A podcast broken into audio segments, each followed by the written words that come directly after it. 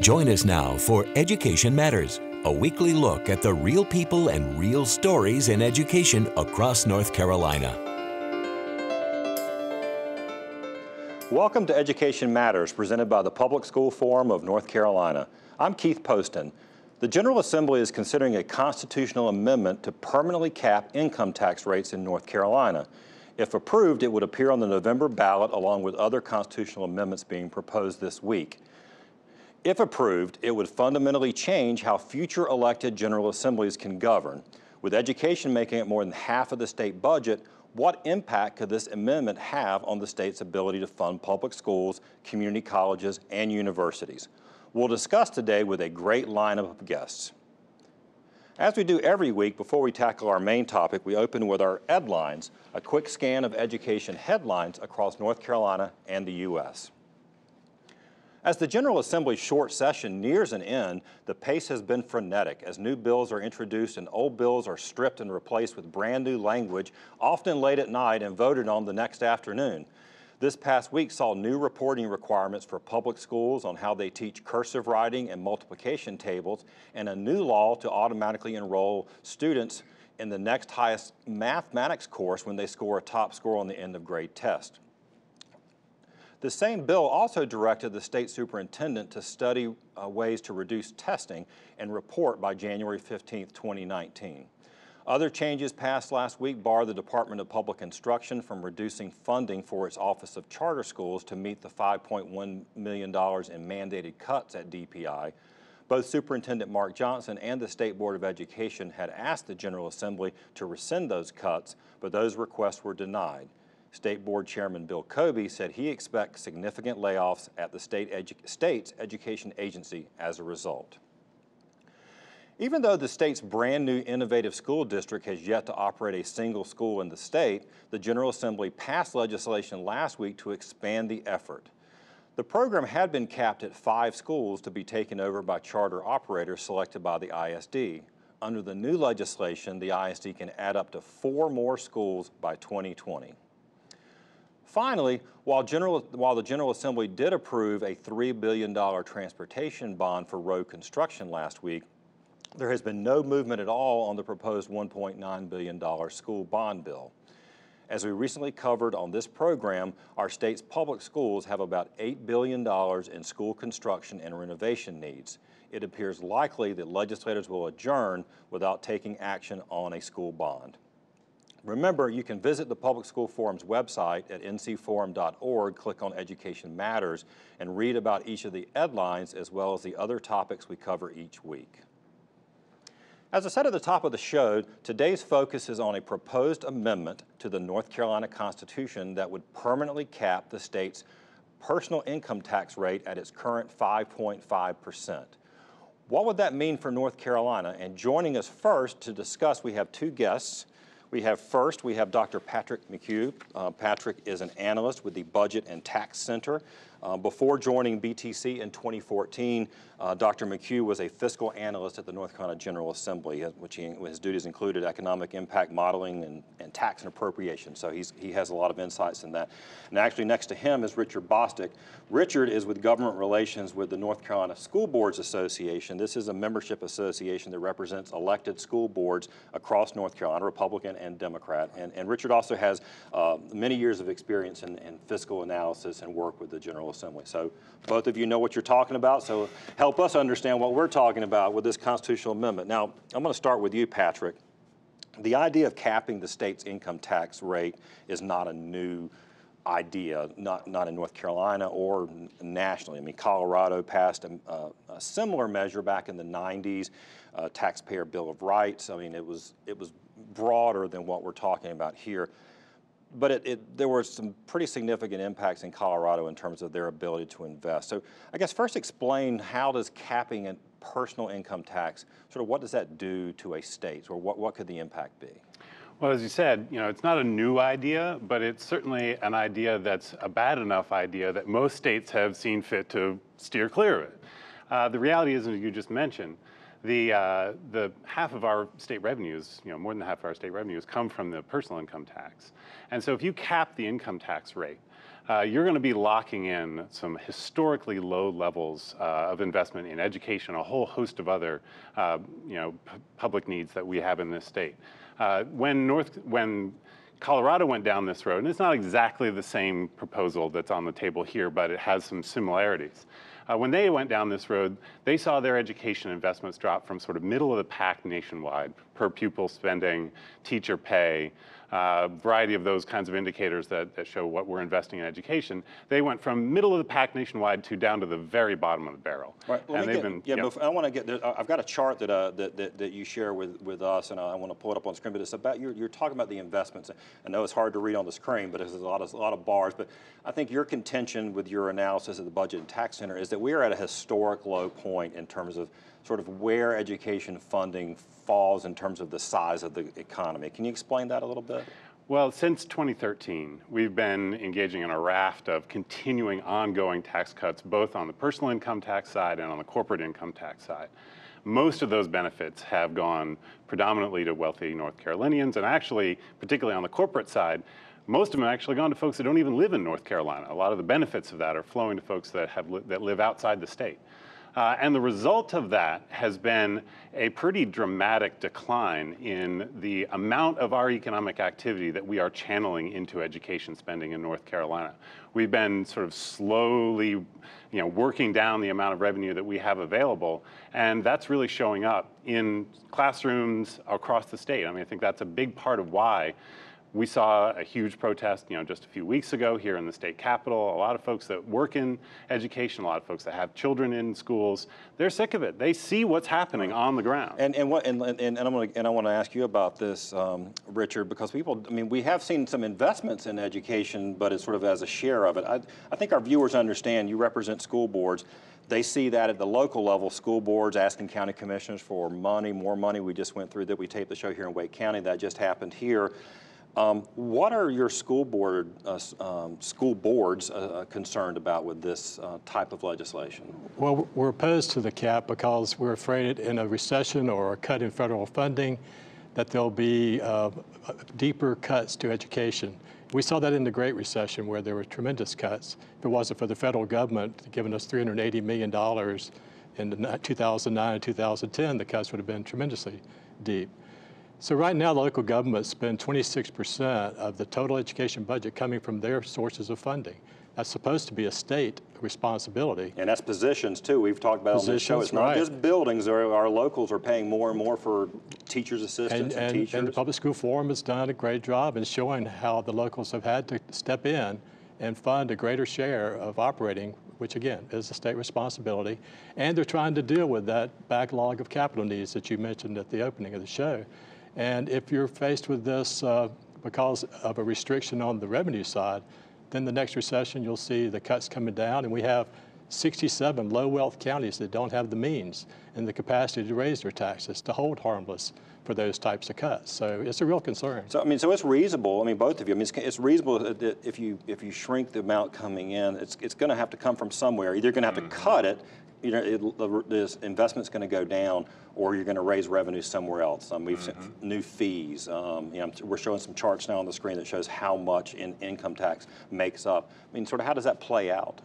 Well, and you know, we don't have to sort of hypothesize about this. This is what happened in Colorado. You saw, you see state legislators and local governments being forced to kick open every couch cushion that they can think of not just when the bad economic times are, you know, the bad economic winds are blowing, but even during normal times. Just basic operating, basic, operation, uh, you know, basic needs of citizens. Yep. And so you've seen all kinds of, you know, the sales taxes have are likely to go up, particularly if we hit a recession.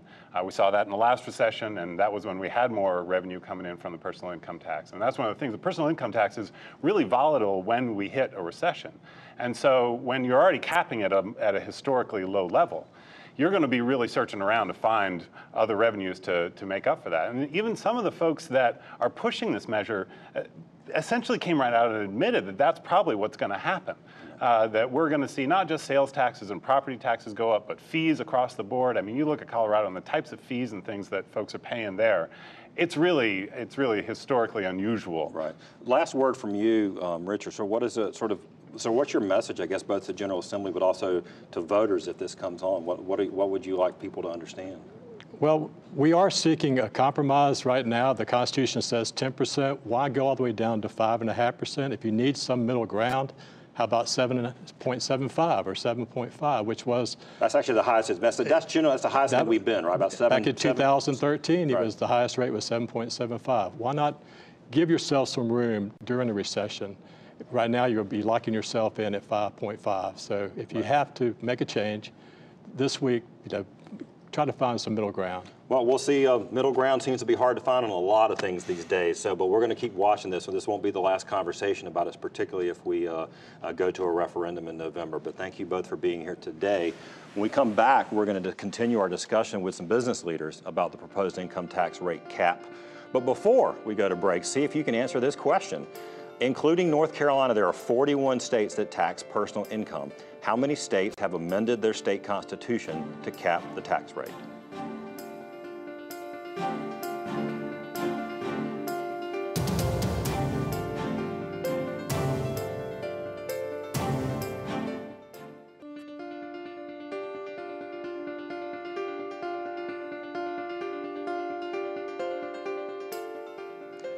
Welcome back to Education Matters. Did you correctly answer B, one? In 2014, uh, the state of Georgia became the first state in the country to cap the state's personal income tax rate by amending its constitution. They capped it actually at 6%. Um, now we're going to continue our discussion about the proposed constitutional amendment to permanently cap our state's tax rate with two business leaders. They are Vicki Lee Parker. Um, Vicki is the executive director of the North Carolina Business Council. This is a statewide business association. Uh, your members are very interested in issues such as uh, sustainable economic growth, development, and education. So we'll talk a little bit more about your members. Kel Landis. Kel, you are the principal with Plexus Capital, you're, which is a private equity firm. You are, um, I think when I first met you, you were the CEO of Centura, then RBC Centura Bank. So you've been in the, uh, um, the, the very uh, robust banking uh, uh, sector here in North Carolina. So thank you for being here, Kel.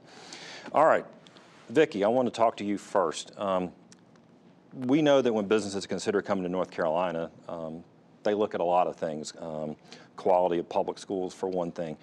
What are your members, um, um, the, the small, medium, large businesses that are part of your association, what are their concerns or thoughts about something like this? Well, Keith, as you can imagine, there are many. But particularly, we, we look at the education, the impact that it will have on funding the education. Uh, biggest assets for businesses are their workers, and they have for years relied on the state to produce skilled workers through our education system, and that's something that they don't shouldn't be burdened to have to worry about. They should be able to appreciate that they've paid their taxes for that, and they expect to have those workers there.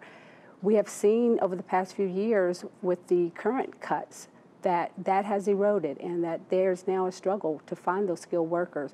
And now with a tax cap, that's only likely to continue. And when you have your greatest asset under jeopardy like this, it really stands to pose a problem with businesses. And we're talking about edu- I mean, obviously, we're talking about education because this is Education Matters, is what we talk about on the show. But I mean, it's not, it's certainly not a, a stretch to think that the biggest part of your budget is going to be the one that will be uh, uh, impacted. You are CEO, Kel. I mean, you're, um, as a businessman, um, would you want to have um, something like this when you were trying to run an organization, uh, sort of setting things uh, more permanently in the future? So, what's your thoughts on it? Yeah, well, certainly not. You would not want to have those constraints. And I'm here kind of as a business person, and I do not view this as political or partisan. To me, this is just good common business sense that we would want to have all the revenue sources at our disposal to make sure that we are investing in a prosperous future because a prosperous future for our state creates a prosperous future for any business that is operating in our state. Right. Now, I mean, your, your, your current uh, role, your firm, you invest in businesses. So I assume that you're very tuned in um, to what businesses need. I mean, it's, it does, it's, you know, there's been some encouraging signs and some investments in North Carolina. Um, but we've also seen some programs that support businesses that have been reduced too, um, you know, because of investment. Sort of, I guess, sort of state investments and big picture. Um, uh, so, what are your thoughts on what things like this sort of constrained revenue sources might have uh, that would affect businesses? Yeah, well, I think the states that are going to win, the ones that are going to have the most success, are going to be those that invest in their future. And education ought to be at the top of the list. Infrastructure would be other things as well. But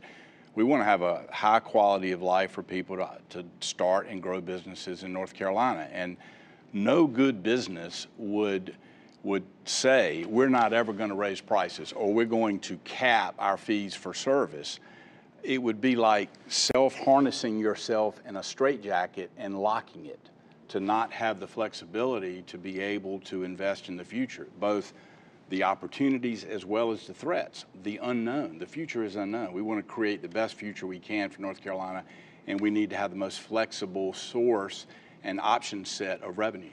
Is that consistent with what your um, the businesses your your members um, tell you? Absolutely. Uh, one of the key things that we're really concerned about is the idea that if we we shortfall our funding from one area, it's going to be taken up in another area. So we're looking at the higher property taxes, higher sales taxes, and higher fees.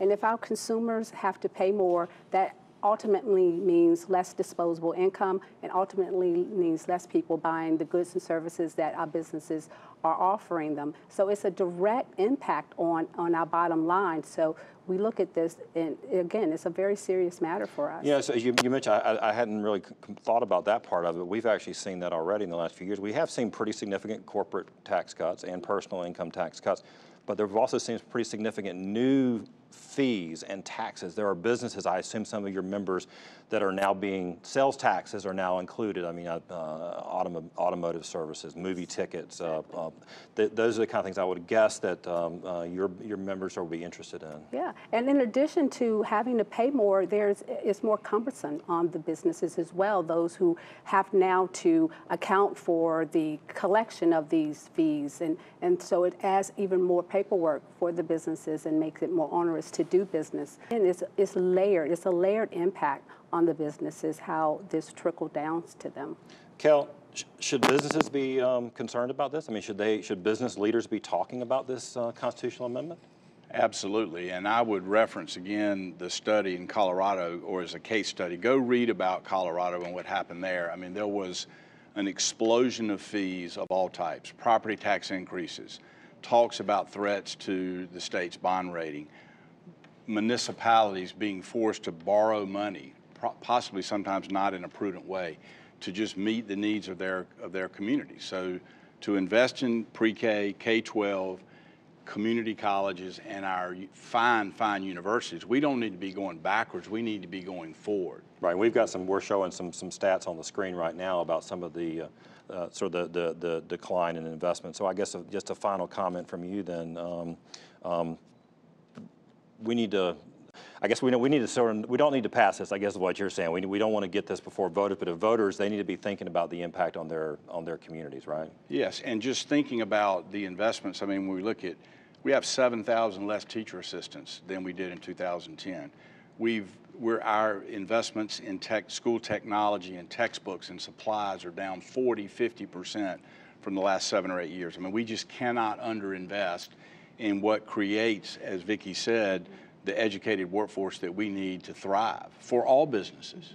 Right. So, well, look, this is um, uh, this is an important topic. By the time this show airs, there'll be some, probably some movement in the legislature on it one way or the other. But then it may be on the ballot in November. We'll see. But we're going to continue these conversations uh, over the next uh, few weeks and months. But I appreciate your insights from a business perspective. Thanks for joining us. Thank you for having Thank me. Thank you. After the break, this week's leadership spotlight.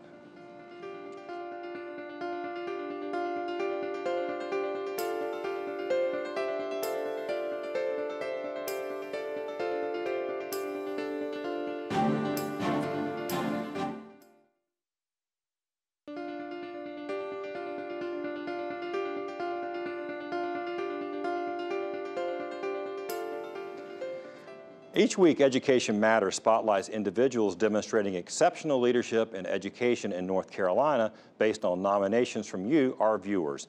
This week, we spotlight Dan Schnitzer from Chapel Hill Carrboro Schools. Leadership Spotlight is brought to you by Participate, where we believe every student deserves equitable access to quality education. Schools play an integral role in not only teaching sustainability, but implementing sustainability. Our school district has uh, over 2 million square feet and hundreds of acres of land. Uh, so we have a real opportunity to be a positive influence. So we do a lot of work in sustainability in our district um, and the administrative end on energy management. Uh, that not only has a positive environmental impact, but every dollar that we're able to save on utilities, we can bring back into the classroom and into educating. And one of the really fun experiences that I have is to be able to tie that into student education. One of the things we do whenever we use LED lights is bring in a pedal power generator. Uh, where the kids actually use their physical strength and their physical energy to power up an incandescent, a fluorescent, and an LED light and they can feel the difference. When we talk about energy savings, it's a concept, it's a philosophy. Maybe best case scenario shows up on an energy bill, but when you're the one actually producing the energy, you can really get a sense of what that means to save energy. And we can tie that into science lessons on uh, potential energy, kinetic energy, mechanical energy, and then into electrical energy. We can talk about economics. So yeah, the CF, the LED bulb costs more. Let's mark that on a graph of where it costs, and then let's mark where an incandescent light bulb costs and let's see how much it costs to operate and where those lines intersect and what that point means and what the different areas on the graph means. I do a lot of worm composting um, with students. So all of our cafeterias uh, compost their food waste. We've diverted over 800,000 pounds in three years. We'll cross a million pounds this year. And we've got 12,000 students every day that are diverting their food waste. And so to really understand what that process is, I'll go around with my worm bin and students will get to look at worms and analyze them. And it could be in the context of habitats, it could be in the context of life cycles, it could be in the context of soil science or of composting itself. Uh, and through that, they're able to understand that when they put their food waste in their compostable trays in the green bin, that the process has just started. All the gardens that we do, I always make sure if we're doing it in boxes that there's one box that doesn't get planted in. And the reason for that is because kids like to just dig in the dirt. And even when we have gardens, so many adults want to say like, no, don't dig in there. We put the vegetables in there. Uh, but let's let kids dig in there. I think we have the real opportunity with the youngest students to start them off on this path in the right way. But I also really love engaging with the older students that maybe have started to drift from their relationship with nature. As humans, over time, we see technology and we see progress as a way of separating out from nature. But I don't think as humans we ever lose our general instincts towards nature. And part of this work is reconnecting that. If you know someone that deserves to be recognized, please visit our website, ncforum.org, and click on Education Matters, and you'll find a link to nominate someone in your community. After the break, this week's final word.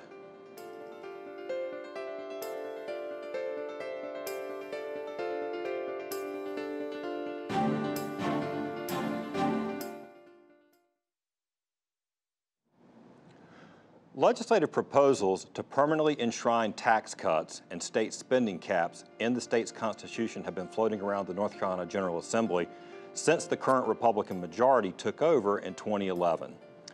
These proposals have ranged from so-called taxpayer bill of rights that would both cap spending and limit tax rates based on population and growth only. Other versions like the Senate Bill 75 now being debated focuses primarily on tax rates. But all the versions have at their core the same concept, enshrine political policy choices into the state constitution so that it is difficult, if not impossible, for future duly elected legislatures to change it. Think about that and ask yourself why, and why now? You heard the concerns voiced today from economic analysts, education groups, and business leaders. The future is unpredictable, and we elect our state leaders to make the best decisions at the time based on the conditions at that time. Setting aside doomsday scenarios like another great recession or some natural disaster, how about just meeting today's needs in an area like education? The sense that a proposal to cap income and most stable for our state will have an impact on our ability to fund schools. Legislators already say there's not enough revenue to pay our teachers what they deserve, to adequately fund classroom supplies, to boost school security, or add much needed school nurses and counselors? And how about the tens of thousands of North Carolinian North Carolina children who don't have access to quality early education? We're not meeting those needs. Permanently tying the hands of future legislatures will lock in this underfunding permanently. Thanks for watching, and we'll see you next week.